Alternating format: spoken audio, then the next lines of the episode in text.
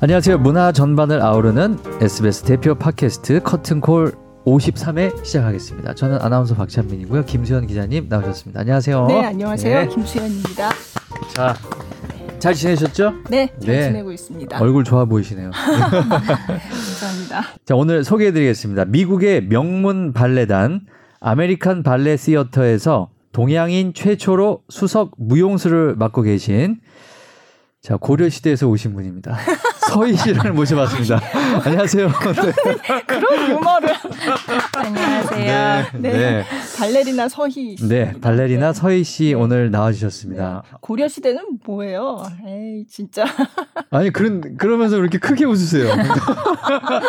제 유머를 아, 좋아하시는 네, 거잖아요, 지금. 서희 장군이라고 위인전에 나온, 나왔나요? 네. 유명한 분이 계시죠. 아니, 이게 찾아보면은 그분이 제일 먼저 나오기 때문에. 아, 네. 그냥 한번 얘기를 해봤습니다. 네. 자, 발레리나 너무나도 유명하신 발레리나 서희 씨를 모셨습니다. 네. 안녕하세요. 안녕하세요. 네. 자기 소개를 먼저 좀 간단하게 좀 부탁드릴게요. 안녕하세요. 저는 아메리칸 발레 시어터의 수석 무용수 발레리나 서희 그리고 어, 사단법인 HSF의 대표이사를 맡고 있는 음. 서희입니다. 네, 안녕하세요. 아, 네. 네. 오늘 좀 어려운 발걸음을 해주셨네요. 아니 쉽게 왔는데 보통 찾아오는데 어려움은 없으셨나요? 저 근처에서 점심 약속이 있어가지고 아, 네. 서울 지리가 익숙하지는 않은데 네. 택시 타고 목동 가주세요 하니까 아. 금방 네. 차 타고 금방 왔어요. 네. 그러니까 제가 방송 들어오기 전에 여쭤봤더니 중학교 때 바로 이제 유학을 가셨다고 네. 하더라고요. 그러면 원래는 집이 서울이 아니세요? 아니요, 집이 원래 서울에 서울이고 부모님은 서울에 네, 계시고 가족들은 서울에 계시고 네. 그러고 저만 중학교 때 유학을 음. 가서 저만 네. 거기서 살았죠. 음, 음. 살아서 지금까지도 계속 살고 계신 건가요, 그러면? 네, 어. 지금도 발레단 생활을 뉴욕에서 하고 있으니까 네. 저의 네. 집은 뉴욕이죠. 네. 뉴욕. 음. 자, 아메리칸 발레 시어터의 수석 무용수세요. 그러면 아메리칸 발레 시어터가 어떤 것인지 짧게만 좀 얘기해 주 소개를 좀 음. 부탁드릴게요. 음. 아메리칸 제가 일하고 있는 아메리칸 발레 시어터는 어 간단히 미국의 국립 발레단이라고 생각하시면 될 것 같아요. 음, 네. 어, 전 세계적으로 대표하는 발레단이 하나씩 있는데 네. 어, 저는 저희 발레단이 가장 좋은 곳이고 저한테 네. 어, 그러고 제일 음. 기쁘게 음. 춤을 출 수 있는 것을 마련해 주는 곳이죠. 네. 최고다. 네. 저한테는. 네. 네. 아, 진짜 좋은 단체. 네. 저희 한국에서도 몇 번 공연하셨 잖아요. 그러니까 네. 직접 와서 하신 적도 있고. 음. 지젤로 2012년인가에 오셨. 고요 그죠? 음. 정확한 연도는 네. 기억이 안 나지만 한 10년 정도 되고 나서 바로 오셨던 음. 걸로 제가 아, 그러면은 기억하고요. 2012년도가 네. 맞을 것 같아요. 그때 제가 공연을 봤었고요. 네. 그리고 뭐 그 전에도 그 아메리칸 발레 시어터가 세종문화회관인가 거기서도 네, 또 돈키호테 네, 하러 맞아요. 왔었어요. 네, 음. 거기서도 공연한 적이 있고요. 네, 최근에는 최근 몇 년 동안에는 안 왔던 것 같은데, 음. 하여간 아메리칸 발레 시어터는 한국의 발레 팬들에게도 굉장히 친숙한 단체. 그 유명하고 그 네. 역사도 되게 오래됐겠네요. 네, 1930년대 30년대? 만들어졌다고 네, 저희가 올해 80주년이었어요. 네. 뭐 다른 유러피안 컴퍼니에 비교하면은 사실 음. 어, 히스토리가 길지 길다고 얘기할 네. 수는 없는데요. 네. 그럼에도 불구하고 어, 저한테는 최고의 발레단이죠. 아니 발레를 전공하는 학생들이 굉장히 들어가고 싶은 아, 네, 발레단일 것 같아요. 네, 네. 그 이름도 아주 세련됐어요. 네. 아메리칸 발레 시어터. 네. 네. 아니 오늘 이렇게 저희 팟캐스트 커튼콜을 찾아주셨는데 요즘 그러면 이제 뉴욕에 계시다가 들어오신 거겠네요. 이제 공연이 어떻게 다 코로나 때문에 이게 취소가 된 건가요? 그러면? 네, 저희가 3월 음. 중순쯤에 네. 코로나 사태가 터지면서 저희가 투어를 마치고 뉴욕에 돌아와서 다른 투어를 준비 중이었었는데 음. 그때 발레단이 쉬게 됐어요. 근데 그때는 이렇게 오래 길게 쉴 줄 모르고 네. 그랬는데 이제 지금까지 쉬게 됐죠. 음. 제일 아쉬운 거는 저희가 5월부터 7월까지 링컨 센터에서 가장 큰 네. 네, 스프링 시즌을 하는데 네. 음. 그봄 시즌이 취소가 된 거가 음. 너무 아쉽죠. 음. 네. 아까 80주년이라고 말씀하셨는데 온라인에서 80주년 기념 갈라 공연을 선보였었어요. 어. 그래서 저도 봤는데요. 물론 이제 공연장에 진짜 제대로 사람들이 막 모여서 한 공연을 할 수가 없으니까 음. 이제 온라인상에서 한 건데 음. 뭐라 그러지? 되게 뭉클하더라고요. 음. 네. 아, 어떠셨어요? 뭉클하셨어요? 네, 네, 음. 네. 저는 그거 보면서 울었어요. 음. 왜냐면은 그게 저희 opening night gala로 원래 네네. 했었어야 되는 공연인데 네. 봄 시즌도 굉장히 크지만 opening night gala는 약간 제가 살면서 내가 할 수 있을 때까지 한 번도 놓치고 싶지 않은 그런 음. 공연들이거든요. 네. 음. 근데 그 공연을 못하게 된 슬픈 마음도 있었고 또 이제 집에서 그 갈라 공연을 보는데 되게 문화 예술이란 게 그런 것 같아요. 항상 가장 늦게 후원이 되고 음. 또 뭔가 어떤 일이 생기면은 그 후원이 가장 먼저 빠지게 되는 음. 그냥 네. 약간 옆에 두는 약간 매 항상 메인이 아닌 것 같이 느껴지는 것 예, 같은. 네. 그런 느낌이에요. 네, 음. 그런 느낌이었고 그 공연을 보는데 그냥 그럼에도 불구하고 어떻게든 이 문화 예술을 살리고 우리가 아직 있고 건재하다는 거를 보여주려고 하는 네. 그 노력이 너무 보이는 것 같아서 음. 그게 슬펐어요. 아. 그, 그, 그 사람들이 그렇게 노력을 하고 있는 거가 네. 어떻게든 살아남으려고 네. 그게 되게 슬프게 느껴지더라고요. 음, 음, 그거 그때 제 주변에 발레 팬들이 많이 봤거든요. 음. 이제 온라인이니까 사실은 덕분에 본 거기도 하죠. 음. 저희는 이게 뉴욕에서 그냥 공연장에서 했으면 저희는 갈 수는 없으니까. 음. 그래서 온라인으로 봤는데 맞아요. 지금 말씀하신 그런 거 뭉클하다 뭐 이런 느낌. 김수현 기자님도 그러면 그런 이유에서 뭉클했던 거예요? 그런 느낌도 있었어요. 어. 정말 그 공연을 할 수 없는 상황인데 어떻게 해서든지 이렇게 계속해서 이 어떤 계속 해오던 그 공연 예술 이게 맥을 끊지 않고 계속 하려는 어. 관객들하고 이렇게라도 해서 만나려는 그런 그런 뭐라 그러죠? 필사적인 노력. 노력. 맞아요. 예, 예, 예. 음. 그런 게 좀 느껴져서 음. 예. 근데 뭐 지금 상황이 또 그러니까 네. 예, 문화 예술계가 다 그렇잖아요, 음. 그렇죠? 음. 아니 그러면 귀국한 지 얼마나 되신 거예요? 자가격리도 다 하셨겠네요, 그러면. 네. 예. 어, 들어온 지 지금 저는 4주째 아, 됐고요. 네. 2주간 격리를 했고, 음. 어, 나라의 어마어마한 그 구호물품 같은? 구호물품은 안 받으셨어요? 구호물품 받았죠. 아, 네. 어. 근데 되게 놀라웠어요. 그러니까 어, 저 뉴욕에 있을 때는 뭐 네. 락다운 오더라고 해서 이제 집 밖으로 나가지 말라는 네, 오더. 음. 네. 근데 그렇기는 하지만 뭐 나라에서 관리가 되는 시스템이 그건 아니기 아니죠. 때문에 네. 근데 한국에 딱 들어오니까 그 앱을 딱 다운 받아 가지고 이제 모든 게 착착착착 되더라고요. 음. 그래서 공항에서 내리자마자 제가 집에 격리하는 곳까지 가기까지가 그냥 완전 원스톱이었어요. 네, 너무 네. 잘돼 있어서 음. 놀라기도 했고 약간 자랑스러운 어, 마음이 들었죠. 어, 음. 어. 그 매일 전화도 오나요?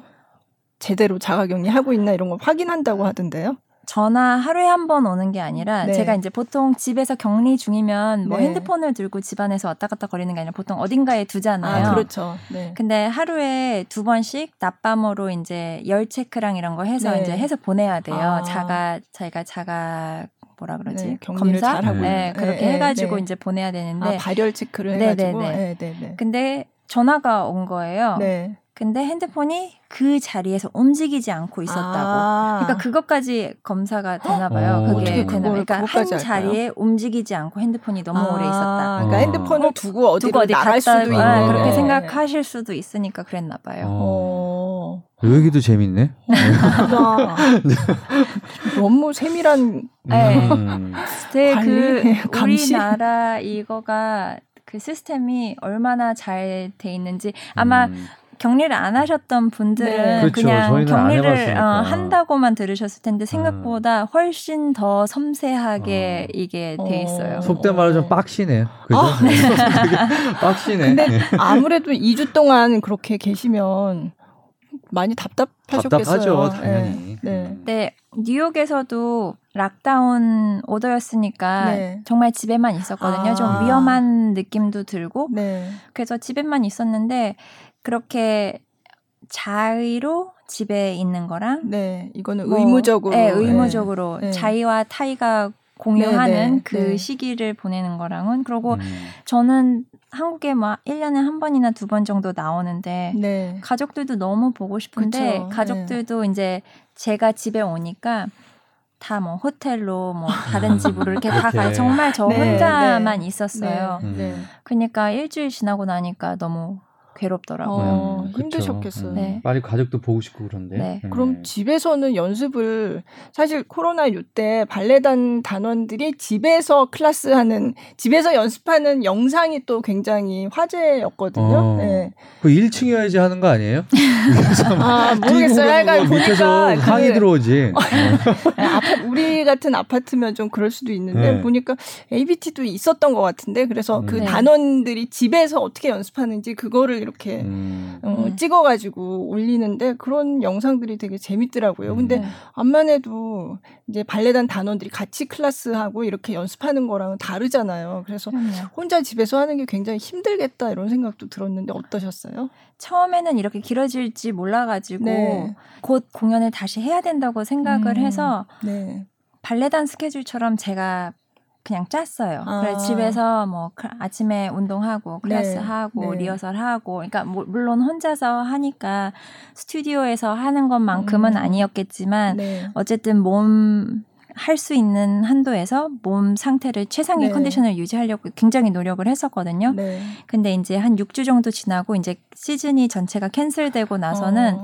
발레단에서 이제 미니 사이즈로 그 바닥을 보내줬어요. 그러니까 음. 그러니까 무용할 때 아, 그렇죠. 아, 쓰는 네, 바닥은 네. 그냥 포인 슈즈를 신고 있으니까 미끄러질 네. 수가 있어서 고무판이라고 맞아요. 네, 네. 간단히 말하면 음. 고무판 같은 그런 거를 네. 깔아놓고서 해요. 그래서 조그만 사이즈, 미니 사이즈로 발레단에서 모든 무용수들한테 집으로 보내줬어요. 그 어. 그 바닥을. 어. 그래서 그 바닥을 이제 놓고서 네, 놓고서 네. 거기에서 이제 연습을 했죠. 근데 네. 그 6주 그러니까 공연이 전부 다 캔슬됐다는 얘기를 들으니까 되게 상실감이 컸어요. 어. 그 이제 막 그래도 뭔가를 위해서 하던 그것조차가 없어졌으니까. 네, 네. 음, 그러면 공연이 지금 예정이 돼 있는 것도 있나요, 이제? 예정은 계속 돼 있어요. 예정은 계속 돼 있고 계속, 계속 cancel이 되고. 그러니까 아직은 기약이 없네요, 그러니까. 아직은 어. 기약이 없죠. 답이 딱 온게 이거는 한다 이런 거는 없네요. 그죠? 네, 아직은 음. 없어요. 갑자기 생각나는데 음. 집에서는 점프나 이런 거는 어떻게 연습을 하세요? 아주 기본적인 거는 그 위에 고무판을 네. 생각하시는데 사실은 그 밑에 sprung floor라고 해가지고 이제 점프를 뛰고 그럴 때 충격을 조금 그죠. 완화시켜주는 네. 그런 네. 그 무용을 위한 special 네, 그 바닥이 네. 있어요. 근데 네. 집에 그런 거를 다 둘 수 없으니까. 네. 근데 그렇게 하면은 이제 몸에 너무 많이 무리가 가는 것 같고 네. 그리고 사실 저 되게 집에서 많이 넘어졌어요. 아. 그래갖고 막 온몸에 막 멍들고 네. 그랬어요. 네.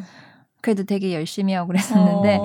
그 이제 사, 밑에다가 요가 매트를 하나 깔아놓고 네. 그리고 그 위에다 고무판을 놓고 하면 네. 충격이 조금 흡수가 되더라고요. 아. 근데 대신에 요가 매트가 좀 푹신하니까 pointe shoes 같은 거 신으면 아, 이렇게 그렇죠. 푹 들어가요. 네, 네. 그래서 무용하기에는 사실 적합하진 않던데 점프 뛸 때는 요가 매트를 밑에 살짝 깔아놓고 했어요. 네. 음, 충격이 좀 완화가 되니까. 음, 네, 네. 음. 아니 또 이렇게 발레리나들이 요렇게 연습을 하네요, 집에서. 자, 어쨌든 그래서 2주간 격리를 마치고, 어, 이제 한국에서 요거 때문에 근데 들어오셨다고 콩쿠르를 직접 주관을 하신다면서요? 네, 맞아요. 제가 음. 이제 일하고 있는 비영리 단체가 있는데요. 네. 그 비영리 단체에서 하는 프로젝트 중에 하나인 YAGP 콩쿠르를 음.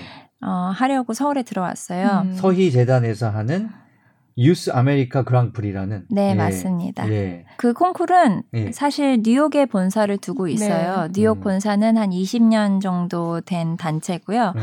그 단체에서 쉽게 얘기하면 어 한국 branch라고 한국 음. 지사 정도로 그러니까 생각하시면 될 것 같아요. 콩쿠르를 다른 나라에서도 해, 하는 거예요, 그러니까. 네, 어. 어, 전 세계적으로 하고 있고요. 네. 1년에 만 명 넘는 학생들이 어, 응시를 네, 응시를 어. 하는 네. 그런 지금 세계에서 가장 큰 발레 어, 콩쿨이라고 보시면 될 것 같아요. 그러면 이 그랑프리 이 콩쿠르는 아메리칸 발레 시어터하고는 상관이 없는 거고. 네, 그거랑은 아, 전혀 상관없는. 네. 음. 서희 씨가 개인적으로 열성을 쏟아서 하고 음. 있는 네. 프로젝트인 네. 거죠. 네. 네. 열정 프로젝트. 네. 그럼 우리 그 발레를 전공하는 학생들이 여기서 뽑히기를 굉장히 지금 연습을 이것 때문에 많이 하겠네요, 아이들이. 그죠? 네, 저희 YAGP 콩쿨은 9세에서 19세의 네. 발레 전공하는 학생들을 위한 프로그램이고요. 네. 그 콩쿨에서 몇 명 뽑아요? 연도에 따라 달라요. 저희가 음. 숫자를 정해놓지는 않고 아, 네. 저희가 탤런트를 보면 그 수에 연연하지 않고 네. 학생들을 뽑고 있어요. 음. 그래서 어떤 연도는 훨씬 더 많은. 있어요? 없을 수도 있지만 한 네. 번도 없었던 적은, 적은 없어요. 음. 감사히도 재능 네. 많은 한국 학생들이 많이 있었어서 아, 네. 그래서 항상 혜택을 받는 친구들이 있었죠. 아, 그럼 보통 음. 지금까지 그럼 언제부터 하신 거예요? 제가 2015년에 재단 설립했다는 아주 정확하시네요. 네. 기자시잖아요. 네. 네. 2015년도에 이제 사단법인을 시작을 했고 네. 그리고 이제 5년째가 됐죠. 올해가 사실은 5년 음, 기념해라서 네. 사실은 작, 예, 네, 작년부터 네. 되게 많이 기획한 행사들이 굉장히 많이 네. 있어요. 근데 코로나 때문에 다 무산되기는 했지만 음. 근데 감사히도 한국의 IT 시스템 네. 덕분에 네. 캔슬됐을 수 있었던 콩쿠르를 온라인으로 전환을 해서 어. 한국에서 이제 최초로 온라인 온라인으로. 발레 콩쿠르를 하게 음. 됐죠. 음. 네. 그러면 그 그래도 실제로 내 앞에서 심사위원들 앞에서 보는 것과 온라인으로 보면 조금 그래도 좀 차이가 있을까요, 그게? 많이 다르죠. 많이 다르긴 음, 하죠. 저는 발레는 음. 진짜로 눈으로 눈그 공간에서 네. 보고 음. 거기에서 느끼는 거가 많은 그쵸. 라이브 예술이라고 네. 생각을 하거든요. 음. 근데 그런 점이 아쉽기는 하지만 어 저희가 그래서 보통은 이제 학생들이 선생님들 앞에서 한 번 하는 그런 모습으로 콩쿠리 네. 진행이 되는데 네. 올해는 무대 위에서도 한 번, 그러고 스튜디오에서도 한 번, 음. 그러고 카메라 각도를 바꿔서 선생님들이 다방면으로 보실 수 있게 그렇게 사실 처음 시도가 되는 거라서 음. 저희도 많이 생각은 했지만 또 현실로 보면 어떤 어려움이 있을지 네. 그거에 대한 그 감이 사실은 없었어요. 근데 네. 생각보다 어 성공적으로 음. 치러진 것 같아요. 네. 네. 음. 그럼 실시간으로 춤추는 거를 이렇게 영상을 전송을 해서 보게 한 건가요? 아니면 찍어서 그거를 VTR로 보내서 네, 음. 어떤 식으로 진행하셨어요? 처음에는 많은 분들이 이제 심사위원 분들이 라이브로 네. 보고 싶다는 말씀을 많이 하셨어요. 네. 왜냐면은 뭔가 비디오를 찍어서 보내면은 음. 그러면은 뭐 다듬고 어떻게 그쵸, 뭔가 편집을, 편집을 할 수 있는 가능성이 있기 네. 때문에 그래서 저희가 이제 그 행사할 그 곳을 네. 섭외를 해서 네. 학생들이 와서 라이브로 공연은 했어요. 네. 근데 저희는 저희 인터넷이 참 잘 되잖아요. 네. 빠르게. 네. 근데 상대편도 똑같은 시스템이 있어야지 음. 이거가 전송이 원활하게 되는데 네. 그 시스템에 대한 확신이 없었어요. 아. 저 아. 상대편에 음. 대한. 네. 그래서 결국에는 어, 라이브로 한 공연을 비디오로 찍어서 그래서 그 영상을 보내드렸죠. 음. 그래서 심사 기간이 한 3, 4일 정도 소요가 됐어요. 네. 근데 보통 그냥 라이브 보면은 짧은 시간에 보고 뭔가를 판단해야 되는데 네. 비디오로 있으니까 내가 다시 보고 싶은 건 다시 돌아가서 음. 보고 그래서 네. 저는 개인적으로 심사가 조금 더 섬세하고 음. 꼼꼼하게 됐다고 생각이 들어요. 그럴 수 있겠네요. 네, 네. 물론 라이브로 봤었으면은 그거에 대한 장점도 물론 있겠지만 네. 이렇게 해서 보는 장점도 음. 많이 있었고 그리고 네. 저희가 보통 선생님들을 모시고 오면은 선생님들의 수를 버젯이 있으니까 그쵸. 한정시켜야 되는데 올해는 저희가 41개의 학교랑 14개의 발레단에서 함께 음. 해줬어요. 그래서 이제 훨씬 더 아이들이 훨씬 더 많은 학교랑 발레단에 이제 자신을 보여줄 음. 수 있는 음. 기회가 생기게 된 어. 거죠. 그래서 가장 큰 장점은 아마도 더 많은 분들에게 저희 학생들을 소개할 수 있었던 어. 거, 그거가 큰 장점이었던 것 같아요. 그러면 예년에는 심사위원분들을 한국에 모시고 온 거잖아요. 그러면 그때는 어떤 분들이 주로 오셨고 올해는 그럼 심사해 주신 분들이 이를테면 어떤 심사위원들의 학교, 어떤 몇몇 네, 네. 어떤 분들이었어요? 아, 네. 그 심사위원분들이? 저는 사실 가장 중요하게 생각하는 게 저도 그런 거를 겪었고 저도 사실 이 콩쿠르 어, 맞아요. 이 예. 콩쿠르에서 저 수상을 하셔서 네. 유학을 가신 거예요? 이미 유학생이었고 그때는 아, 근데 그, 그, 그 전에 로잔에서 또 우승하시지 네. 않았나요? 네. 로잔 콩쿨도 맞아요. 굉장히 그런 권위 있는 콩쿨인가요? 네, 권위 있는 네. 콩쿨이고 거기서 수상을 하면 뭔가 그 해외 발레단에서 연수를 할 수 있는 기회를 네, 네 준다고 네. 하든 하더라고요. 그래서 제가 네.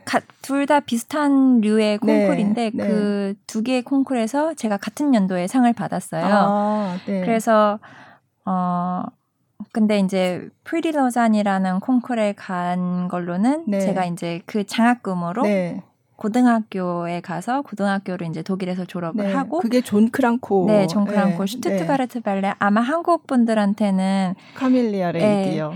네, 강수진 네. 국립 발레단 단장님이 네. 몸담으셨던 그 음. 발레단으로 잘 알고 계신 그 발레단의 학교 산하에 있는 학교에서 고등학교를 졸업하고 네.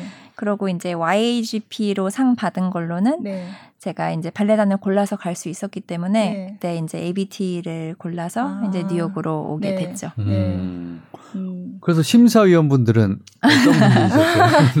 네. 아, 그래서 제가 제가 이제 학생 시절과 또 발레리나로 이제 그걸 직업으로 삼는 사람의 그 두 개의 거를 지나 보니까 네. 제일 중요한 건 교육인 것 같다고 아, 생각이 들었어요. 네. 근데 그 네. 교육이라는 게 그냥 단순히 가서 어딘가에서 발레를 배우는 것뿐만이 아니라 그곳의 문화나 삶을 이해하고 익히는 것도 교육의 일부라고 생각을 해서 저희가 모시고 오는 선생님들은 네. 그것들이 모두가 충족되는 곳들을 음.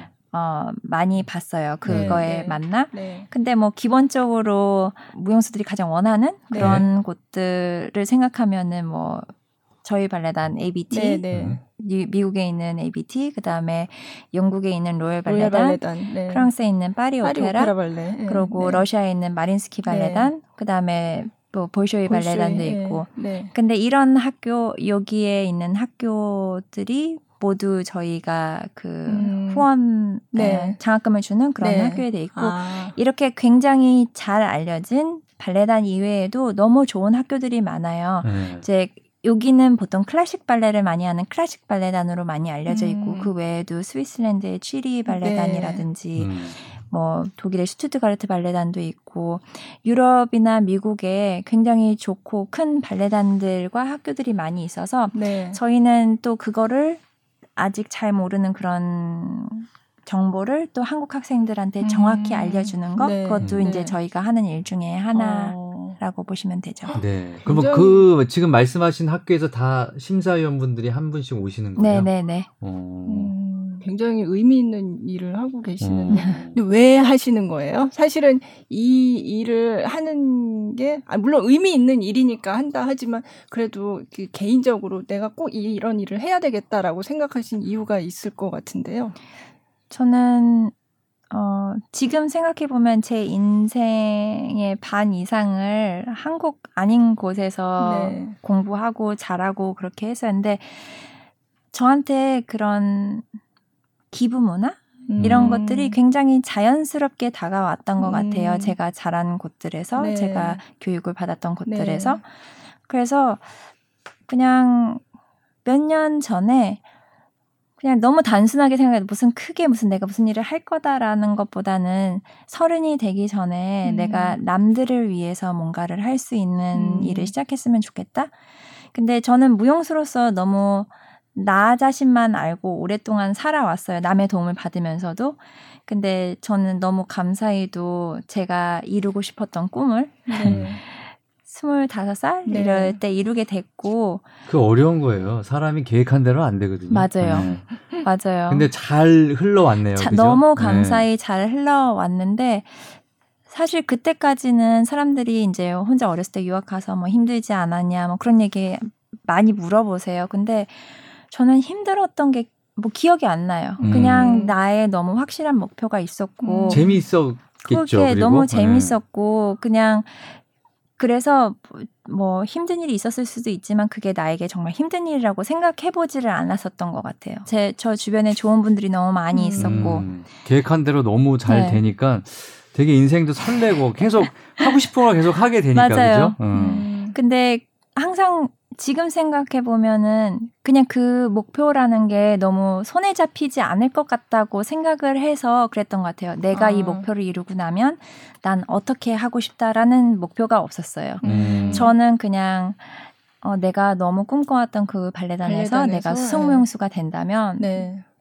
그게 끝이었던 것 같아요. 그, 아. 그난 그러면 어떻게 하고 싶다에 대한 음. 그두 번째는 없었어요. 음. 근데 생각보다 빨리 네. 그렇게 되고 나서는 사실 그때가 슬럼프였던 것 같아요. 아. 그때 왜 사람들 청소년기 하면서 질풍노도의 네. 시기도 오고 네. 그런다 그랬잖아요. 근데 네. 저는 그런 게 없었어요. 그냥 음. 어쩌다 보니까 그렇게 스무 살 중반이 됐는데 네. 아마 그때 저한테 그런 사춘기 같은 시간이 왔었던 어. 것 같아요. 음. 이제 내가 어디서 뭘 어떻게 해야 에 대한 그런 고민들이 네. 그제서야 오기 시작한 네. 거예요. 아주 늦게. 네. 음. 근데 그때 그렇게 생각했던 것 같아요. 이제 뭔가 내가 뭔가를 좋은 거를 하고 싶다. 근데 깊게 뭘 생각했었던 거는 아니었는데 그냥 어떤 기회를 통해서 YAGP로 이제 한국 학생들한테 뭔가 도움을 줄 수 있는 일이 생길 수 있겠다. 네.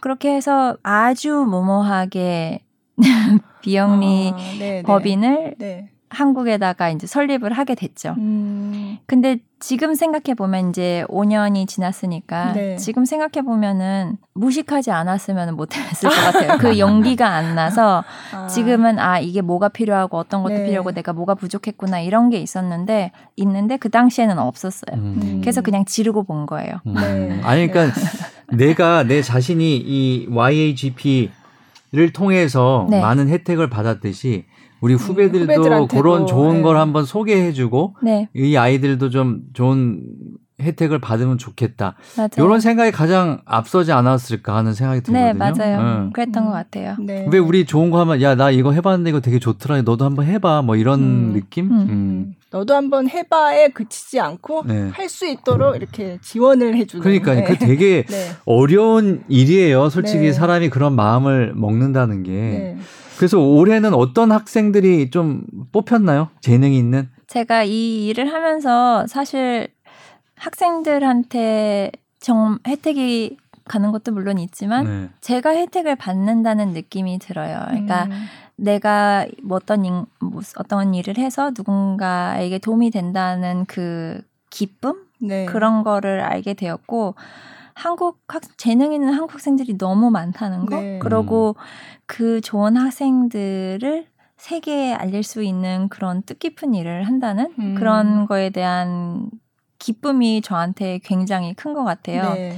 네, 올해는 코로나 때문에 저희가 이제 부문이 몇 가지로 나뉘는데 이제 솔로, 네. 파두두, 뭐 안상볼 아. 이렇게 여러 가지가 있는데 어, 제약이 많아서 네. 사실은 파두두나 앙상블 같이 한 명 이상이 아. 하는 것들은 다 취소가 됐고 아. 저희는 솔로를, 이제 예, 솔로 네. 하는 학생들만 네. 했어요. 네. 그래서 그 학생들 중에 31명이 이제 그 상을 받게 됐고 31명이나요? 31명의 학생이 상을 받게 됐고 그러고 이제 다른 학생들은 41개의 학교와 14개의 발레단에서 음. 이제 그 아이들 영상을 보고 이제 네. 장학금이랑 발레단 입단 기회 이런 것들이 더 주어지게 되겠죠. 근데 어. 저희가 사실 행사가 끝난 지 며칠이 안 됐어요. 어. 네. 그래서 이제 이런 거를 조합하고 이제 앞으로 일이 더 많아진 더 음. 많은 거죠. 이제 행사는 음. 끝났지만 이제 네. 부수적인 일들을 음. 행정적인 일들을 네. 해야 되는 거가 네. 이제 그렇게 돼서 혜택 받는 학생들이 더 많아질 걸로 예상하고 있어요. 어. 아니 이제 31명이 다 받는 거예요, 그러면? 31명의 학생은 이제 상을 받은 거죠. 네. 음. 그 후에 이제 장학생 턴발이나 이런 것들을 따로 하는 거고. 그러니까 그 학생들이 장학생은 안 되더라도 어떤 그런 커리어에 도움이 많이 되겠네요. 31명의 학생들이 그렇죠. 상을 음. 받았으니까 그렇죠. 그렇죠. 음. 그 제가 어디 인터뷰에서 보니까 그냥 단순히 상을 주고 뭐 그냥 그게 끝나는 게 아니라 정말 세세한 것까지 막 이렇게 상담을 한다. 이를테면 뭐 유학을 가고 싶은데 뭐 어떨 때는 숙식까지 알아봐 주시고 한다고 아, 제가 그런 인터뷰를 네, 네. 아니 근데 한국에서 이렇게 선발된 학생들이 뉴욕에 있는 final round에 가는 네, 참가하는 네. 학생이 그쵸, 있어요. 네, 음. 그러면은 그건 저희는 이제 학생들한테 아까 말씀드린 것처럼 그냥 학생들이 뭐 좋은 학교에 갈 수 있게 좋은 발레단 입단할 수 있게 기회만 제공하는 게 사실은 저희가 네. 하는 일이 끝나는 거예요. 근데 네. 이제 학생들이 이제 뉴욕에 오면은 사실 뭐 어디서 밥을 먹어요? 그러면 네. 나 몰라 이렇게 얘기할 수 아, 없고 그렇죠. 어디에서 어떻게 하는 게 좋아요? 그냥 그렇게 하면 그거를 제가 모른 척 할 수는 없잖아요. 네, 물론 제가 네. 다그 학생들을 이렇게 하는 건 아니고 저희 법인에서 일하시는 분들이 네. 그렇게 하시는 거지만 네. 어쨌든 하다 보니까 그런 유학원 느낌이 물씬 나는 곳으로 변질돼 있는 약간 근데 좋아요. 재밌어요. 네. 학생들을 만나고 그 학생 같은 일을 오래 한 거가 저한테 음. 되게 저의 자존감을 높여주는 어. 것 중에 하나거든요. 네. 어떤 한 일을 오래 했고, 그리고 내가 내 자신을 이 부분에서 expert라고 음. 얘기할 수 있는 그게 네. 저한테 굉장히 큰 자존감을 주는 건데 네. 또 그거랑 함께 오는 게 같은 일을 반복하다 보니까 내게 12살 때 그때의 열정이 남아있나? 음. 하는 거에 대한 question mark를 그 친구들이 줘요. 음. 아, 그 네. 친구들이 내가 제가 어렸을 때 갔던 그 불타는 네, 열정? 네, 네. 제 저의 열정의 길은 12살짜리 학생의 열정은 아니죠. 저는 다른 종류의 열정이 음. 있지만 네. 발레 예술에 대해서. 근데 그거를 보는 게 되게 감격스러워요. 어. 그 어쩔 때는 아이들 춤추는 거 보면 제가 울 때도 있어요. 그러니까 그 음. 그 애들이 그렇게 노력하고 열심히 하는 거를 내 눈으로 볼 수 있다는 것 자체가 음. 저한테는 되게 감동스러운 네. 일인 것 같아요. 어, 나도 감동할라. 네. 그 발레 하는 학생들 그렇게 너무 이제 열심히 하고 예쁘고 그러실 텐데 이제 한국 학생들한테 뭔가 좀 해주고 싶은 얘기 음. 그런 게 혹시 있으신지 왜냐하면 이제 많은 분들이 이제 한국 학생들은 정말 테크닉이 좋다 정말 기교 면에서는 어 정말 나무랄 데가 없다 이런 얘기도 많이 하시는데 또 기교만으로 또 발레가 다 완성되는 건 아니고 해서 음. 뭔가 학생들한테 이제 선배로서 하고 싶은 얘기가 많을 것 같아요. 음. 저는 제 시절에 네. 유학 가는 학생들이 많지 않았어요 그쵸? 발레로. 네, 네. 근데 그때 생각해 보면은 지금이랑 비교를 해보면 저는 그 정보가 너무 없었어요. 음. 어디서 정보를 얻어야 할지도 몰랐고 네. 누군가가 먼저 가본 길도 아니었고 네. 그러니까 저한테는 너무 그냥 어두컴컴한 길 같은 거였는데 요즘 학생들은 뭐 요즘엔 유학 가 있는 학생도 많고 그쵸. 그렇게 직접적으로 정보를 들을 수도 있고 아니면 온라인이나 그쵸. 뭐 유튜브를 네. 통해서 학생들이 받을 수 있는 정보 볼 수 있는 그런 것들이 너무 많아진 네, 것 같아요. 네. 근데 대신에 나와 남을 비교하는 음. 그런 것들도 많이 하는 것 같아요. 네. 근데 저는 사실 비교할 대상이 없으니까 네. 그냥 내가 좋고 내가 잘하는 거 그런 거에 집중을 했었다면 요즘 학생들은 나는 이런데 너는 어떤가에 음. 대한 생각을 많이 하는 것 같은데 예술이라는 거는 참 감사하게도 정확히 답이 있지 않아요. 그래서 어렵기도 하지만 누가 맞다고 해서 내가 틀린 게 아니거든요. 네. 근데 그거에 대한 생각을 조금 더 했으면 좋겠어요. 음. 남과 비교를 하지 않고 네. 내 자신의 길을 걸어가는 것도 아름다울 수 있다는 거에 대해서. 음. 아니 그 학생들을 그러면 볼 때 심사를 할 때 어떤 걸 중점적으로 보세요? 우선 기본적으로 이제 본사에서 온 그 스코링 시트에는 네. 그 테크닉이랑 그다음에 예술. 아티스틱의 네. 점수가 이제 두 네. 개가 이제 따로 있어요. 네. 근데 사실은 굉장히 짧은 시간 안에 어떤 거를 캐치해야 내야 되는 네. 거예요. 근데 사실 어린 학생들을 보는 거기 때문에 완벽히 만들어진 어떤가를 기대하기는 네, 사실은 어려워요. 근데 제가 그럴 때마다 학생들 볼 때마다 제가 제일 많이 생각하는 말은 제가 사산 선생님께서 저한테 네. 제가 어렸을 때 항상 울었어요. 스튜디오에 가서 어, 맨날 왜요? 오는 애 찾으면 걔 저였거든요. 네. 저는 발레를 좀 늦게 시작했어요. 네. 12살 때 음. 시작해서 남들보다 훨씬 뒤쳐져서 네. 시작을 했죠. 근데 이제 그때 되니까 제 실력이 같은 반 친구들보다 현저히 떨어진다는 거를 제 눈으로 직접 보잖아요. 음, 네. 근데 그게 항상 속상했었던 것 같아요. 음. 사실은 예술은 시간이 걸리는 행위인데 그 시간에 대한 페이션트가 좀 없었던 음, 것 같아요. 어렸을 네. 때는. 맨날 울고 있으면 근데 선생님이 하루는 저를 쫓아내셨어요. 보통 울고 있으면 이제 토닥토닥 이렇게 해주시는데 이제 나가라고 쫓아내셨는데 음. 그러고 나서 저를 방에 따로 부르셔서 말씀하신 게 어, 꽃은 활짝 폈을 때도 아름답지만 몽울이 져 있을 때도 아름다운 거라고 음. 그게 꽃이라면 음. 그래서 학생들한테 그걸 많이 보려는 것 같아요 아. 그 학생이 꽃인가 그러니까 음. 아직 활짝 피지 않았어도 네, 네. 그 아이 안에 꽃이 있는가를 음. 많이 보는 것 같아요. 음. 그게 보여 다 보이시나 봐요, 그러니까. 뭐 저도 완벽하지 않으니까 네. 막 뭐 도사처럼 막 100%다 이런 건 아니지만 그래도 보이죠. 그럼요. 네. 네. 어. 그꽃 얘기는 누가 어떤 선생님이 해주신 거예요? 알라 시조바라고 네. 저희 키로프 발레 아카데미에 아, 네. 제가 유학을 하고 네. 있을 때 마린스키 발레단에 프리마 중에 프리마 발레리나 아, 네. 분이셨는데 네. 그분한테 저는 사사를 했죠. 네. 네. 그래서 음. 그 선생님이 저한테 해주신 말이에요. 음. 어, 너무 멋진 말인데요. 음. 뭐 flower 어쩌고저쩌고. 플라워 어쩌고저쩌고. 네. 근데 제가 그 전에 인터뷰하신 거 보니까 한국 학생들은 너무 어려운 작품을 어릴 때부터 많이 하려고 하는 것 그런 같다. 경향이 그런 경향이 어떤 예, 분야든 예. 그런 경향이 예, 있죠. 시기는 예. 그런 음. 말씀을 하셨더라고요. 예. 어, 저희 같은 경우에는 초등학교 6학년이 되면 네. pointe shoes 신을 거를 권고하고 있어요. 네. 물론 요즘 학생들은 뭐 음. 초등학교 1, 2학년 때부터 pointe shoes 네, 신고 네, 네. 하는 학생들이 많지만 길게 보자면 사실 pointe shoes를 1년 늦게 신었다는 거가 크, 크게 문제가 되는 네. 행동은 아니거든요. 네. 그리고 음. 여러 시스템을 봤을 때 아이들이 건강하게 다치지 않고 그치. 이 일을 오래 할수 어. 있게 네. 하기 위해서는 이제 그게 서제스트를 하는 거죠 학생들한테 그렇지만 저희가 뭐 절대 안 되라고 음. 할 수는 없죠 왜냐면 네, 학생들마다 네. 그 그쵸. 실력이 네, 다르기 네, 때문에 네.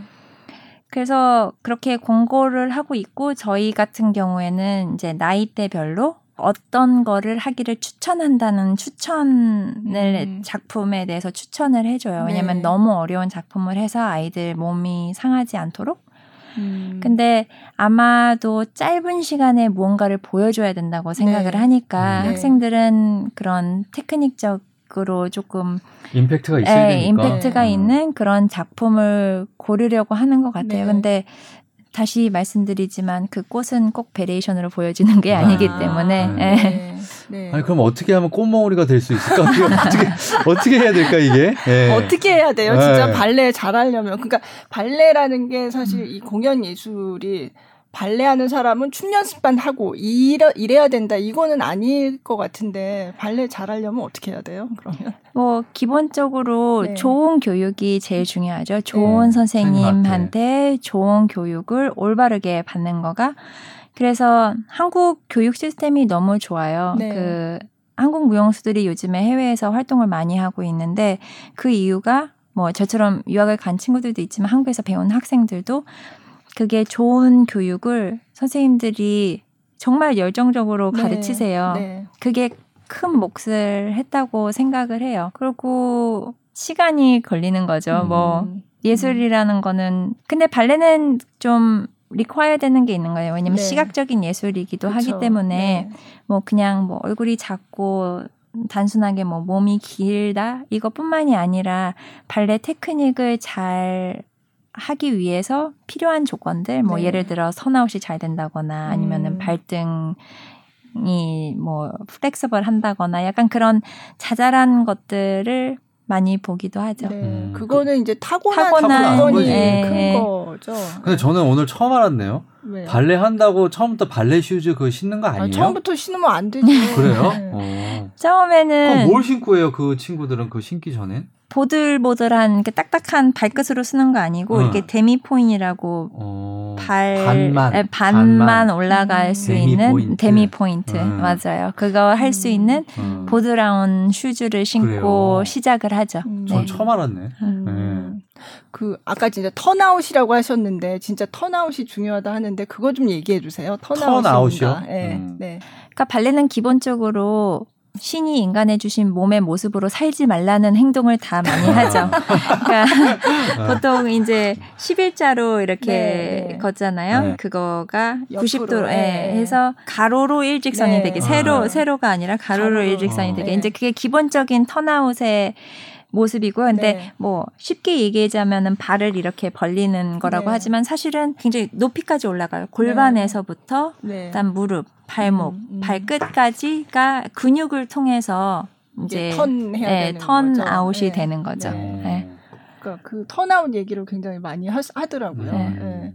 그래서 발레리나들 걷는 거 보면 어 저 사람 발레하는 사람이다 알아본다고 팔자로 걷는다고 에, 많이 에, 하죠. 에, 네. 발레가 아까 시각 예술이라고 하셨지만 근데 저는 발레를 보면서 왜 오페라가 종합 예술이다 이런 얘기하는데 사실 발레도 마찬가지라고 생각이 되거든요. 물론 대사를 하진 않지만 사실 거기 보면 문학도 있고 그 이야기도 있고 물론 줄거리가 없는 것들도 있지만 그리고 음악이 굉장히 중요하다고 들었거든요. 음. 그래서 그런 것도 따로 배우셨어요? 어떠셨어요? 음악 저, 수업 같은 것도 따로 있다고 해외에서는 발레 들었는데. 학교 다녔을 네. 때는 음악 수업도 있고 네. 그리고 발레 수업 그러니까 발레 실기 수업이 아니라 뭐 이론 이론 수업 같이도 네. 배워요. 근데 네. 이론 수업이 무슨 뭐 몇 년도에 누가 발레를 시작 물론 음, 이런 것도 네. 있지만 네. 그 작품에 대해서 배워요. 음, 그러니까 네. 이해를 해야죠. 네, 이해를. 음. 그러니까 보통 공연 보러 가시면 브로셔에 뭐 네. 설명이 뭐, 나와 네, 설명이 나와 음. 있는 거 그거를 조금 더 깊이, 깊이. 배우죠. 음. 네. 근데 저는 사실 물론 발레를 계속 하고 있었지만 발레단에 들어가서야 아 내가 이 일을 평생 해도 되겠구나 하는 다짐이 그때 섰어요. 사실은 음. 왜냐면 스튜디오에서 그냥 학생들 학생 때 그냥 맨날 턴아웃을 열심히 하는 음, 그거를 네. 지나서 어떤 예술의 경지에 오른 무언가를 그때 처음 가까이서 봤던 것 같아요. 아, 네. 근데 그때 아 이게 그냥 내가 막 돌고 뛰고 테크닉적인 거를 연마했던 그거가 아니구나라는 거를 그때 발레단 들어가서 입단해서 그때 스튜디오에서 리허설 하는 거를 보고 깨닫고 그러고 아 이거 내가 평생 할 수도 있겠다 음. 나를 계속 떨리게 할 수 있는 뭔가가 있구나라는 네. 거를 그때 처음 느꼈던 음. 것 같아요. 그럼 그 전에는 내가 발레 말고 딴 거를 할 수 있겠구나 하는 생각을 하신 적이 있으신 거예요? 저는 그랬던 것 같아요. 왜냐면은 뭐, 뭐 어떤 걸 한번 생각해 보셨어요 그러면? 아빠가 네. 사업을 물려주시나요? 아니요. 갑자기. 공무원이셨어요. 네. 학교에 계셨고. 네. 그래서 아빠는 제가 이제 학교, 그러니까 선생님. 공부를 마치고 아. 예, 선생님을 하고 아. 좀 그랬으면 좋겠다고 생각하셨던 것 같아요. 음. 네. 그래서 막 크게 막 내가 이 막 꼭 발레리나가 어떻게 돼서 막 그러니까 저는 그런 것들이 다 저한테 너무 늦게 왔어요. 음. 그래서 다행히도 그 열정이 아직 살아 있는 게 그 열정이 늦게 와서 아직 그 불씨가 살아 있는 것 아, 같아요. 열정이 그럼 ABT에 입단하고 나서 생기셨어요? 그런 열정이? 정말 그랬던 것 아, 같아요. 아, 내가 발레리나로서 내가 평생 이렇게 살다 죽어도 음, 괜찮겠다라고 음. 생각이 보통 그게 10대에 드는 생각이거든요. 아, 네. 20살 되면 현실을 보기 시작해야 네, 되는데 네. 저는 그때 이제 꿈과 상상의 나래가 어. 발레단 가서야 열렸어요. 네. 아니 근데 이제 이게 지금 얘기를 해보면서 보통 이런 예체능 같은 경우에는 어느 나라든 좀 되게 일찍 시작하는 경향이 있잖아요. 막 피아노도 네, 그렇고 그렇죠. 어 네. 4세 때 뭐 5세 때 막 이러는데 맞아요. 되게 늦게 시작하셨는데도 굉장히 큰 위치에 가 계시니까 이런 것들은 또 우리 학생들이 좀 참고해 볼 만한 상황인 것 같아요. 그러면 ABT에는 네. 어떻게 입단을 하게 되신 거예요? 아까 말씀드렸듯이 YAGP에서 네. 네. 이제 상 받으면서 거기에서 이제 가장 높은 상을 받으면 ABT에 입단할 수 있는 네. 기회를 줬어요. 네. 그럼 오디션을 볼 수 있는 아니면 아니요, 그냥 그냥 그냥, 입단을 그냥 입단할 수 있는. 그러니까 연수 단원 같은 그런 처음에는 그런가요? 어떻게 되나요? 어, 그러니까 ABT가 두 개로 나눠져 네. 있어요. 네. 그래서 ABT 제가 지금 있는 ABT가 있고 ABT2라고 해가지고 아, 네, 음. 어린 학생들이 아, 갈수 네. 있는 네. 그 어, 주니, 음. junior company라고 보시면 음. 돼요. 네. 근데 ABT는 따로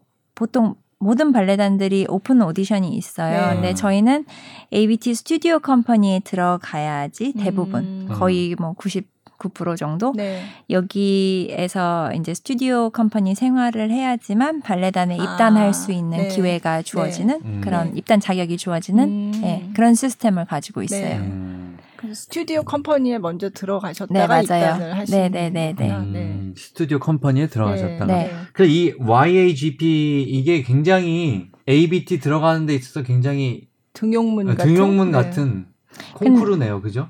맞아요. 근데 어, 지금은 ABT 입단 그거가 없어졌어요. 없어졌어요? 왜냐면 제가 어. 있었을 때만 해도 네. 그렇게 많은 발레 학교랑 다, 발레단 단체들에서 이 콩쿠르를 후원하지는 네, 않아서. 후원하지 않았어서 그 당시에는 ABT가 가장 큰 컴퍼니였어요. 아, 근데 지금은 네. 제가 아까 말씀드렸던 네. 모든 발레단과 발레 학교들이 아. 다 연결이 돼 있고 네. 연관이 네. 돼 있기 때문에 지금은 그쪽으로도 갈 수 있는 그럼요. 거예요. 네. 음. 그래서 그 문이 훨씬 더 넓어졌죠. 아. 제가 있었을 때보다. 학생들의 선택인가요? 우선 발레단에서 선택을 하고, 하고. 나면 네. 그 학생들이 거기를 네, 갈지, 갈지 안 갈지. 근데 워낙 네. 학교나 발레단들이 많이 있으니까 학생들이 어퍼를 한 개 받는 학생들도 있지만 네, 대부분 어퍼를 곳에서. 되게 여러 곳에서 음. 받아요. 음. 그래서 학생들이 이제 골라서 갈 수 있는 거죠. 네. 음, 어, 진짜 학생들한테는 정말 좋은 기회네요. 진짜. 그러면 제가 아까 전에 좀 여쭤보려다가 넘어갔는데 여기 YAGP 코리아잖아요. 그럼 네. 여기서 상 받은 아이들이 한마디로 본선 무대라고 하는 그런 게 따로 또 있는 건가요? 그 파이널, 그렇죠. 파이널, 네, 아까 파이널, 얘기하셨잖아요. 뉴욕 파이널이라 거기를 출전을 하게 되는 건가요? 네, 네. 그럼 거기서 뭐 상을 또 받아야 여기 옛날에 그 요 학교들에 들어갈 수 있는 건가요? 그럼? 처음에는 그런 시스템이었어요. 네. 그러니까 YAGP 코리아가 생기기 전에는 음. 꼭 어, 뉴욕 본선을 진출해야지만 아. 이런 기회들이 생겼는데 네. 이제는 저희가 YAGP 코리아도 하고 있기 때문에 네. 물론 뉴욕 본선에 가서 또 다른 기회를 만들 네. 수도 있지만, 있지만. YAGP 아. 코리아를 통해서도 충분히 원래 뉴욕에 음. 가야지만 갈 수 있었던 기회들을 학생들이 네. 가질 수, 똑같이 가질 수 있게 된 음. 거죠. 그만큼 후원하는 연결이 돼 있는 학교들이 한마디로 많아진 거네요. 그렇죠. 그렇죠. 어. 네. 좋아졌네요. 그러니까 우리 네. 서희 씨가 할 때보다 음, 지금 많이 훨씬 환경이 많이 좋아졌네요. 네 네 네. 맞아요. 그 서희 kid가 지금 음, 막 잘하고 있는 서희 kids. 네, 네. 네. 자 그럼 거기서 이제 제가 기사를 읽어봤을 때는 수석 무용수가 7명뿐이 없다고 제가 들었거든요. 어떻게 수석 무용수가 된 과정이 좀 궁금하거든요. 발레단에서 저희 저희 발레단에서 이제 rank가 올라가는 과정은 네. 발레단마다 rank 시스템이 달라요. 근데 음. 저희 발레단은 corps de ballet라는 군무진, 음. 그다음에 솔로 역할을 하는 솔리스트, 네. 그리고 이제 주역 역할만 하는 principal 이렇게 세 가지로만 아, 지금 랭크가 네, 돼 있어요. 네. 근데 음. 보통 다른 발레단들은 이 세 가지 링크 사이에 네. 하나씩 있어요. 더 있어요. 네. 어. 그래서 어떻게 보면은 뭐 장단점이 있겠지만 뭔가를 했을 때 약간 당근을 하나씩 쥐어주는 아, 네. 그런 시스템이 네. 다른 발레단들은 돼 있는 반면 네. 저희 발레단은 이 중간 당근 시스템이 없죠. 네. 뭐 그래서 솔리스트 뭐 이런 게 네, 그런 게 네. 없어요. 네. 그래서 그렇게 임명이 되는 거는 그냥 발레단 사, 발레단 아티스틱 디렉터가 어포인트를 하는 거기 네. 때문에 아. 사람마다 달라요. 언제 뭐 몇 년이 있으면 뭐 된다 이런 게 없어요. 미래가 없는 거죠. 음. 언제 내가 어떻게 된다는 그런 보장 없이 발레단 생활을 하는 거죠. 음. 음. 그 수석무용수 되셨을 때도 전혀 예상치 못하고 있다 갑자기 지명을 받으신 거예요? 제가 솔리스트 되고 나서 네. 어 2년 차 되던 해였어요. 네. 네. 근데 보통 뭐 사람마다 다르기는 하지만 뭐 솔리스 되고 보통 3, 4년 정도 걸려요. 네. 그냥 수석 무용수가 되기까지. 네, 네. 음. 그냥 보통 사람들을 봤었을 때 그래서 저는 전혀 그런 기대나 이런 음. 거가 전혀 없었죠. 예. 네. 음.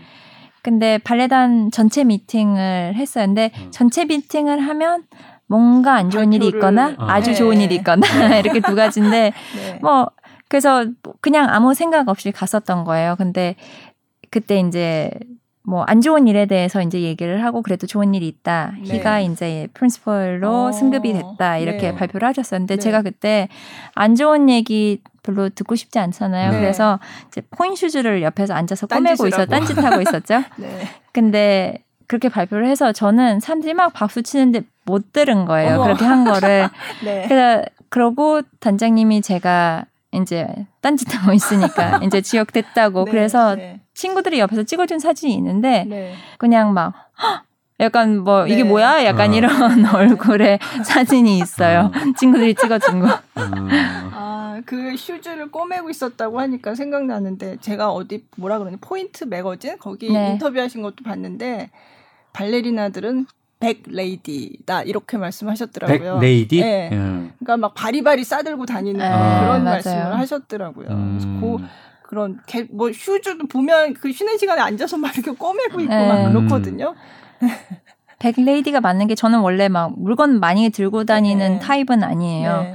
근데 이제 어디 뭐 투어를 간다거나 아니면 발레 관련된 뭔가를 할 때는 뭘 바리바리 싸들고 다니는데 혹시라도 제 pointe shoes나 제가 발레 할때 네. 사용해야 되는 물건들이 잘못될까봐 네. 이제 그런 건 hand carry를 하죠. 네. 보통 뭐 네. 의상이나 제가 공연 때 신어야 될 pointe shoes나 이런 것들은 제가 따로 hand carry를 하죠. 그러니까 네. 이제 주렁주렁 매달고 네. 다니는 거예요. 음.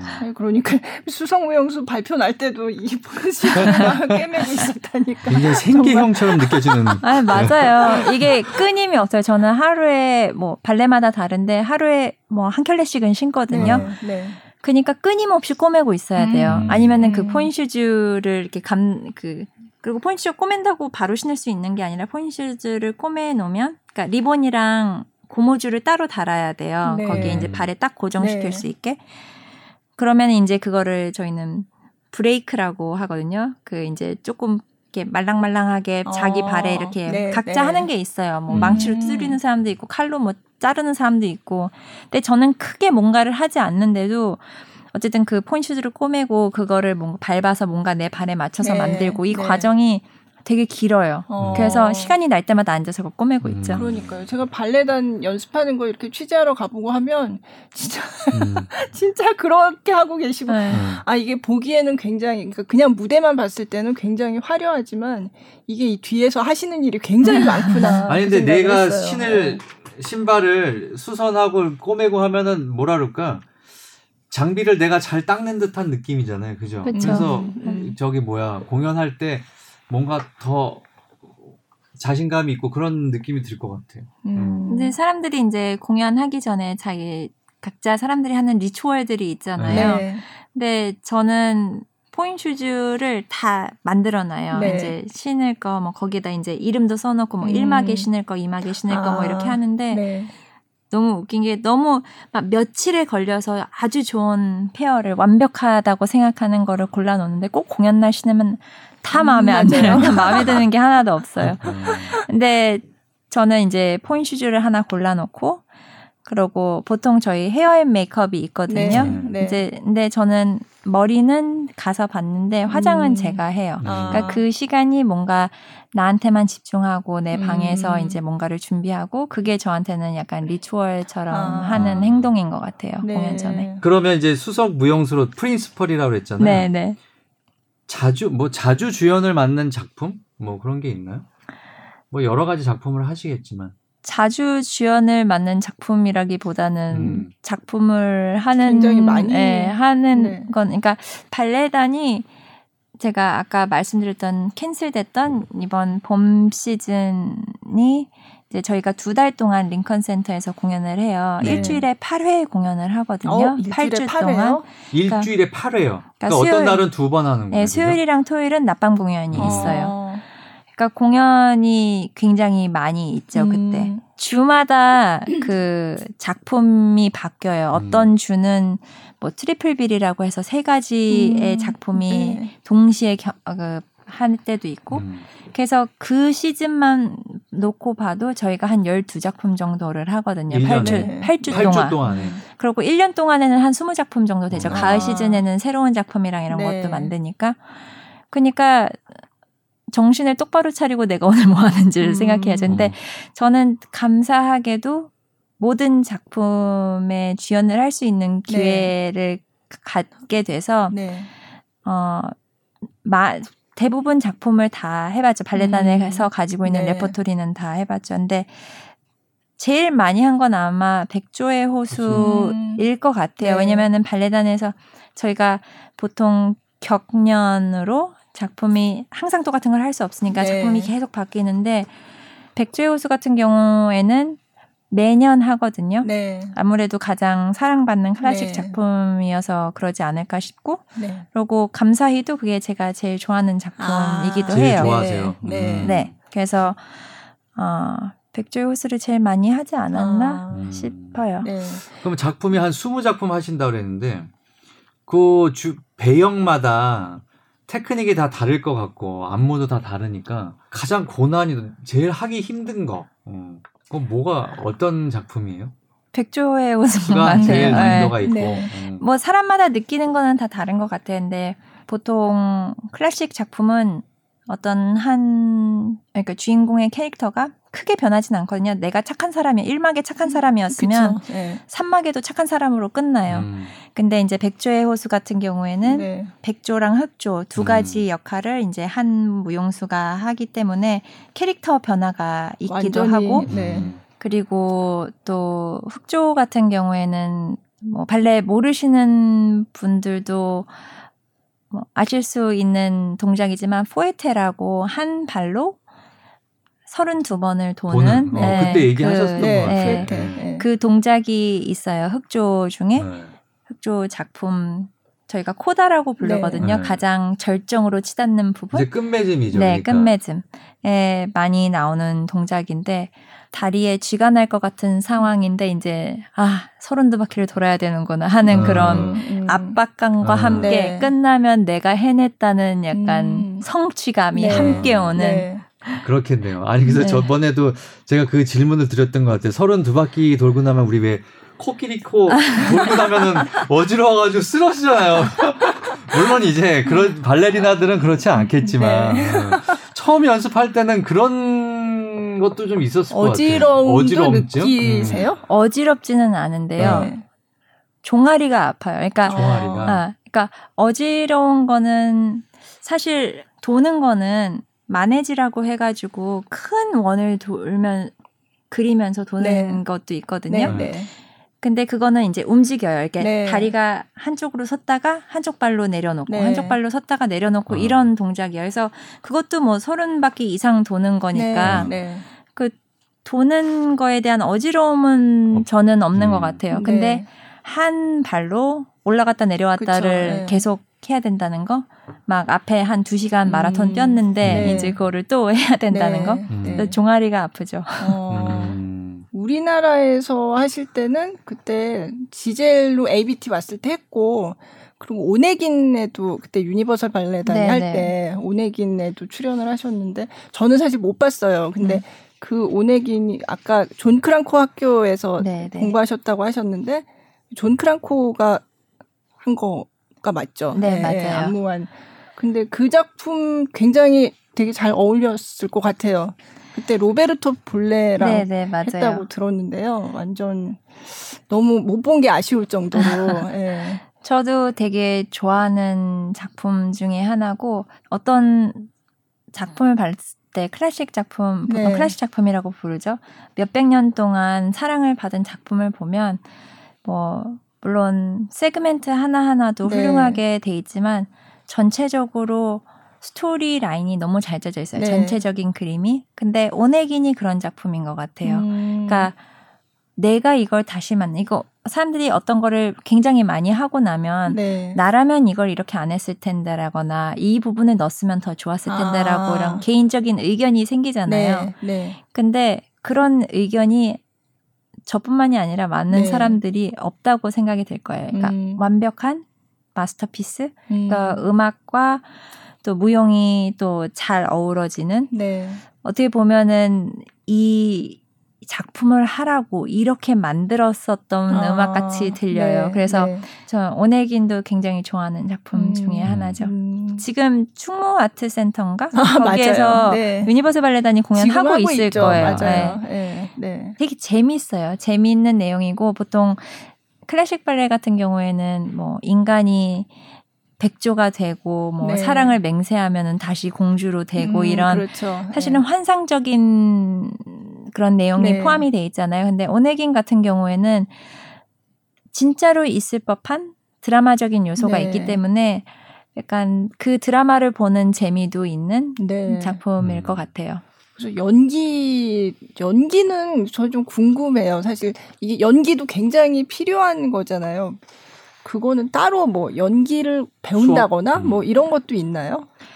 저는 아까 말씀드렸던 것처럼 발레단에 와가지고 아, 내가 이 일을 해도 되겠다 이렇게 생각이 들었잖아요. 근데 저는 발레 그런 작품에 대한 이해를 네.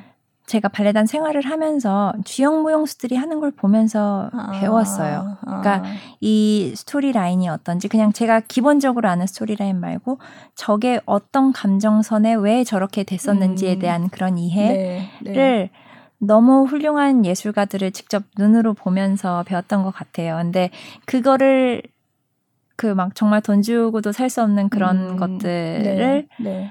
베이스로 깔고 그러고 그 이후에 나는 어떻게 하겠다라는 그런 것들에 네, 대해서는 네. 사실 뭐 연기 수업을 따로 받는다기보다는 사실 제일 중요한 거는 나랑 내 파트너가 같은 스토리를 얘기하는 게 제일 중요해요. 아. 똑같은 스토리지만 제가 pas de deux 리허설 네, 남자랑 네. 여자랑 같이 하는 리허설을 할 때 남자 선생님 저희 디렉터 네. 케빈이 케빈. 들어올 음. 때가 있어요. 네. 근데 케빈이 들어오면 여자 무용수 입장이 아니라 음. 남자 무용수 입장에서 어떤 스토리에 대해서 이야기를 해요. 네. 이 남자가 이 왕자가 왜 이런 결정을 했을까에 음. 대해서 네. 저는 항상 내가 왜 이 결정을 했을까에 대해서 생각을 하잖아요. 네. 근데 그게 되게 눈을 확 열어주는 아. 그런 거였던 것 같아요. 네.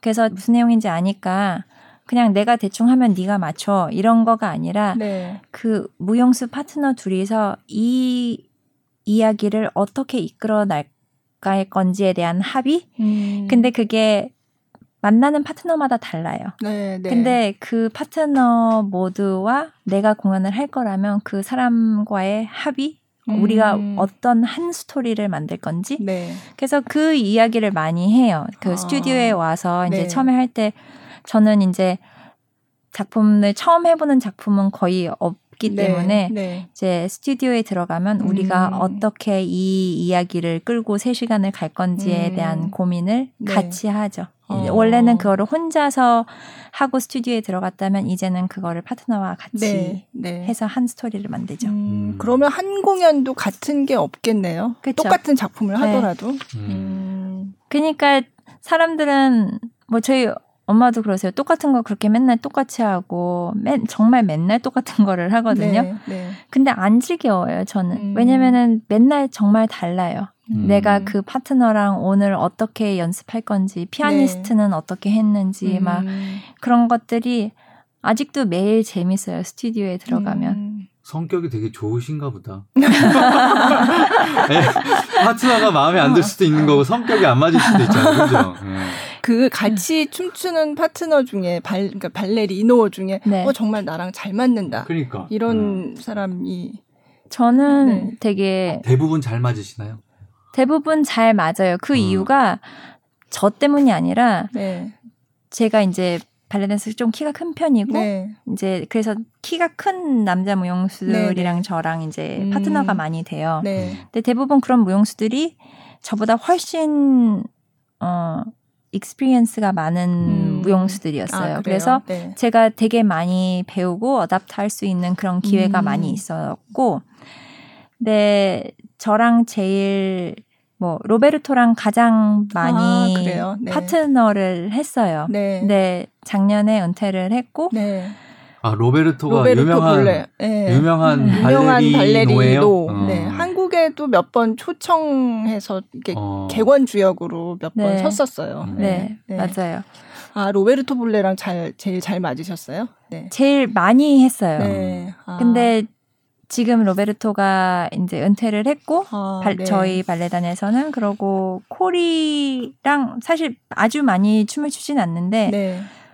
저랑 이제 입사 동기라고 해야 되나? 음. 저랑 같이 자라왔어요. 음. 그래서 서로에 대해서 많이 알고 있어요. 개인적으로 많이 알고 있으니까 춤추는 게 훨씬 편하죠. 그러니까 아, 코리 코리 스턴즈. 아, 코리 네. 스턴즈. 예. 네. 그리고 솔직하게 이제 옛날에는 저보다 훨씬 시니어인 무용수들이랑 네. 춤을 췄으니까 네. 이야기하는 거가 조심스러운 거예요. 약간 아. 뭐 어른한테 이야기하는 거나 네. 마찬가지니까. 네. 네. 근데 콜이랑은 그런 거 앞뒤 다 자르고 음. 내가 뭘 하고 음. 싶은지 해서 음. 그래서 그 이야기해야 되는 시간이 훨씬 줄어요. 그러니까 아. 이야기하는 시간은 줄이고 대신에 우리가 몸으로 같이 하는 네. 거를 더 시간을 쏟고 있으니까. 음. 음. 입단 동기. 입단 네, 네. 동기. 그러면 월급 받으시는 거죠? 주급 받아요. 아, 주급. 아. 아. 보통 연봉이 많은 경우 주급으로 받거든요. 스포츠 스타들이 다 주급 몇 억 공연 이런 수당이 따로 있고 주급이 고정급이 있고 뭐 이런 식인가요? 아니요, 저희는 공연 수당을 따로 받지는 아, 않고요. 아, 네. 저희는 이제 솔리스트들까지는 발레단에서 이제 맞춰놓은 고정된, 여, 네, 고정된 급여를, 받고, 급여를 받고 네. 주역 무용수 같은 경우에는 협상 연봉이죠. 협상. 연봉 협상. 연봉 아, 협상이고 그렇구나. 그리고 저희는 모든 무용수가 공연 수당을 따로 받지는 않아요. 아, 네. 그 대신에 리허설 시간이 몇 시간 이후면 그 음, 이후의 시간 시간 네, 시간 내 수당을 뭐 저희 SBS랑 받죠. 똑같네요. 네, 네. 아, 아, 근데 제가 ABT 그 홈페이지에서 서희 씨 그 소개하는 그 프로필을 봤는데 음. 서희 씨가 출연하는 공연은 누구 누구의 후원을 받는다 이렇게 돼 있더라고요. 네. 그런 식의 후원도 많은가 봐요.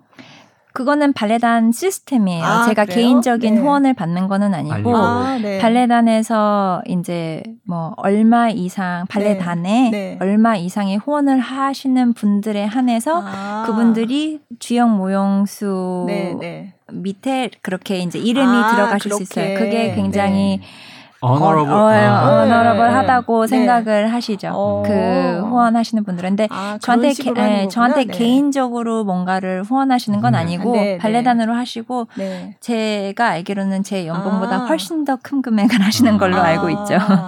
아 그렇게 하는구나. 그러면 그런 식으로 이를테면 뭐 주역 무용수들 공연하는데 그런 식으로 후원자들의 이름을 밑에 그렇게 표기를 해주는 거군요. 네네네. 어 그렇구나. 음. 확실히 후원 문화가 진짜 많이 발달한 것 같아요. 음. 네. 자, 어, 그러면 지금 요 콩쿨 때 콩쿨은 이제 얼마 전에 끝나셨다 그랬고 앞으로의 어떤 계획? 음, 뭐 지금 예정돼 있는 게 있나요? 일정이? 가족들이랑 조금 시간, 시간 보내고, 보내고 음. 그러고 이번 달 네. 말에 이제 다시 뉴욕으로 돌아가요. 아. 그래서 지금 발레단은 휴가 시즌이에요. 뭐 네. 뭐 코로나랑 상관없이. 근데 이제 발레단이 9월에 이제 다시 시작이 돼요. 공연이 지금 상황에서는 공연이 있든 없든 이제 스튜디오가 오픈되고 이제 저희가 일상생활로 돌아가기 위해서 음. 이제 클래스도 하고 리허설도 조금 시작하려고 해요. 근데 뭐 9월이 돼봐야 확실히 우리가 음. 할수 있다 없다가 결정되겠지만 네. 어쨌든 그것도 준비하고 저희가 휴가 기간 동안에 발레단에서 이제 프로젝트를 하는데 제가 그 중에 하나를 맡게 됐어요. 아, 그거는 어떤 프로젝트예요? 발레단 산하에 있는 학교가 있어요. 네. 그 학교 선생님, 선생님? 네. 선생님의 남편분이 코로나로 이제 돌아가시게 아, 돼서 아, 돌아가셨어요. 그래서 네. 그분이 계시던 병원에 네. 이제 무용수들이 그 뭐라 그랬지 위문 공연이라고 아. 하면 조금 말이 이상하지만 그런 네네. 네. 온라인으로 그런 거를 이제 아. 하려 그 온라인으로 예, 네. 의료 가, 직접 가서 하기는 음. 너무 네. 위험하다고 생각이 네. 들어서 의료진과 이제 환자분들을 위해서 음. 그런 스트리밍을 하려고 위로, 하는데 네. 음. 그 프로젝트를 제가 맡아서 친구들이랑 아, 안무를 다 짜고 그래야 되는 건가요, 그러면? 그거는 이제 제가 어떻게 하느냐에 아. 나름인 것 같아요. 안무를 직접 짤 수도 있고 아니면 원래 있던 거를 어떤 네. 식으로 해서 이거를 할 건지에 대한 음. 이제 고민도 하고 그 음. 프로젝트를 이제 실행시키러 네. 음. 7월 말에 이제 어. 뉴욕에 들어가요. 네. 음. 아, 진짜 안무 얘기 나와서 그런데 사실 발레, 이게 현역 발레리나 뭐 발레리노로 활동하다가 네. 이제 안무가로 나서는 분들도 있고 네.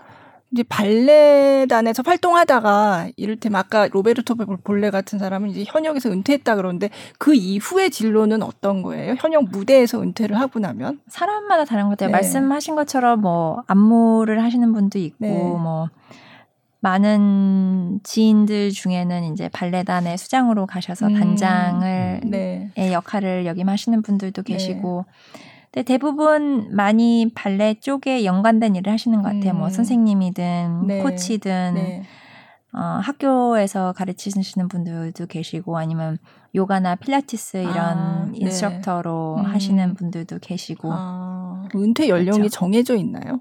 저희 발레단은 은퇴 나이는 정해져 있지 않아요. 아, 그냥 그래요? 개인 네. 역량에 따라서 네. 내 건강이 네. 허락하는 한 계속 하는 거예요. 내 건강이 허락하고 발레단도 음. 허락하는 한.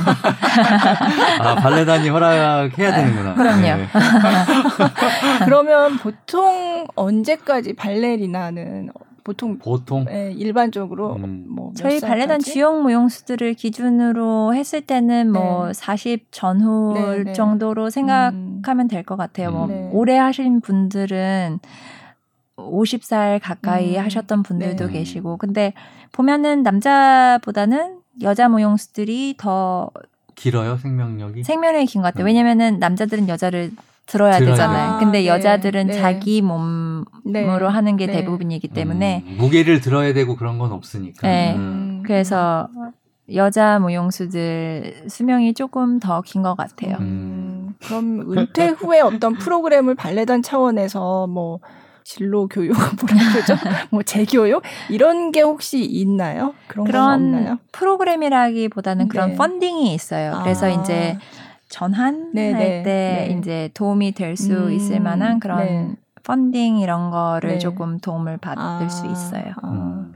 그러면 너무 앞선 얘기인지 모르겠지만 현역 발레리나로 물론 굉장히 오랜 기간 앞으로도 많이 하시겠지만 그 이후도 혹시 생각해 보신 적이 있으세요? 가끔 하죠. 음. 이제 그게 무슨 막 대단한 막 미래를 네. 꿈꿔서 그런 네. 게 아니라 아 진짜 그만둘래 이렇게 막 화날 때 아, 네. 그만두고 뭐 먹고 살아야 되나 아.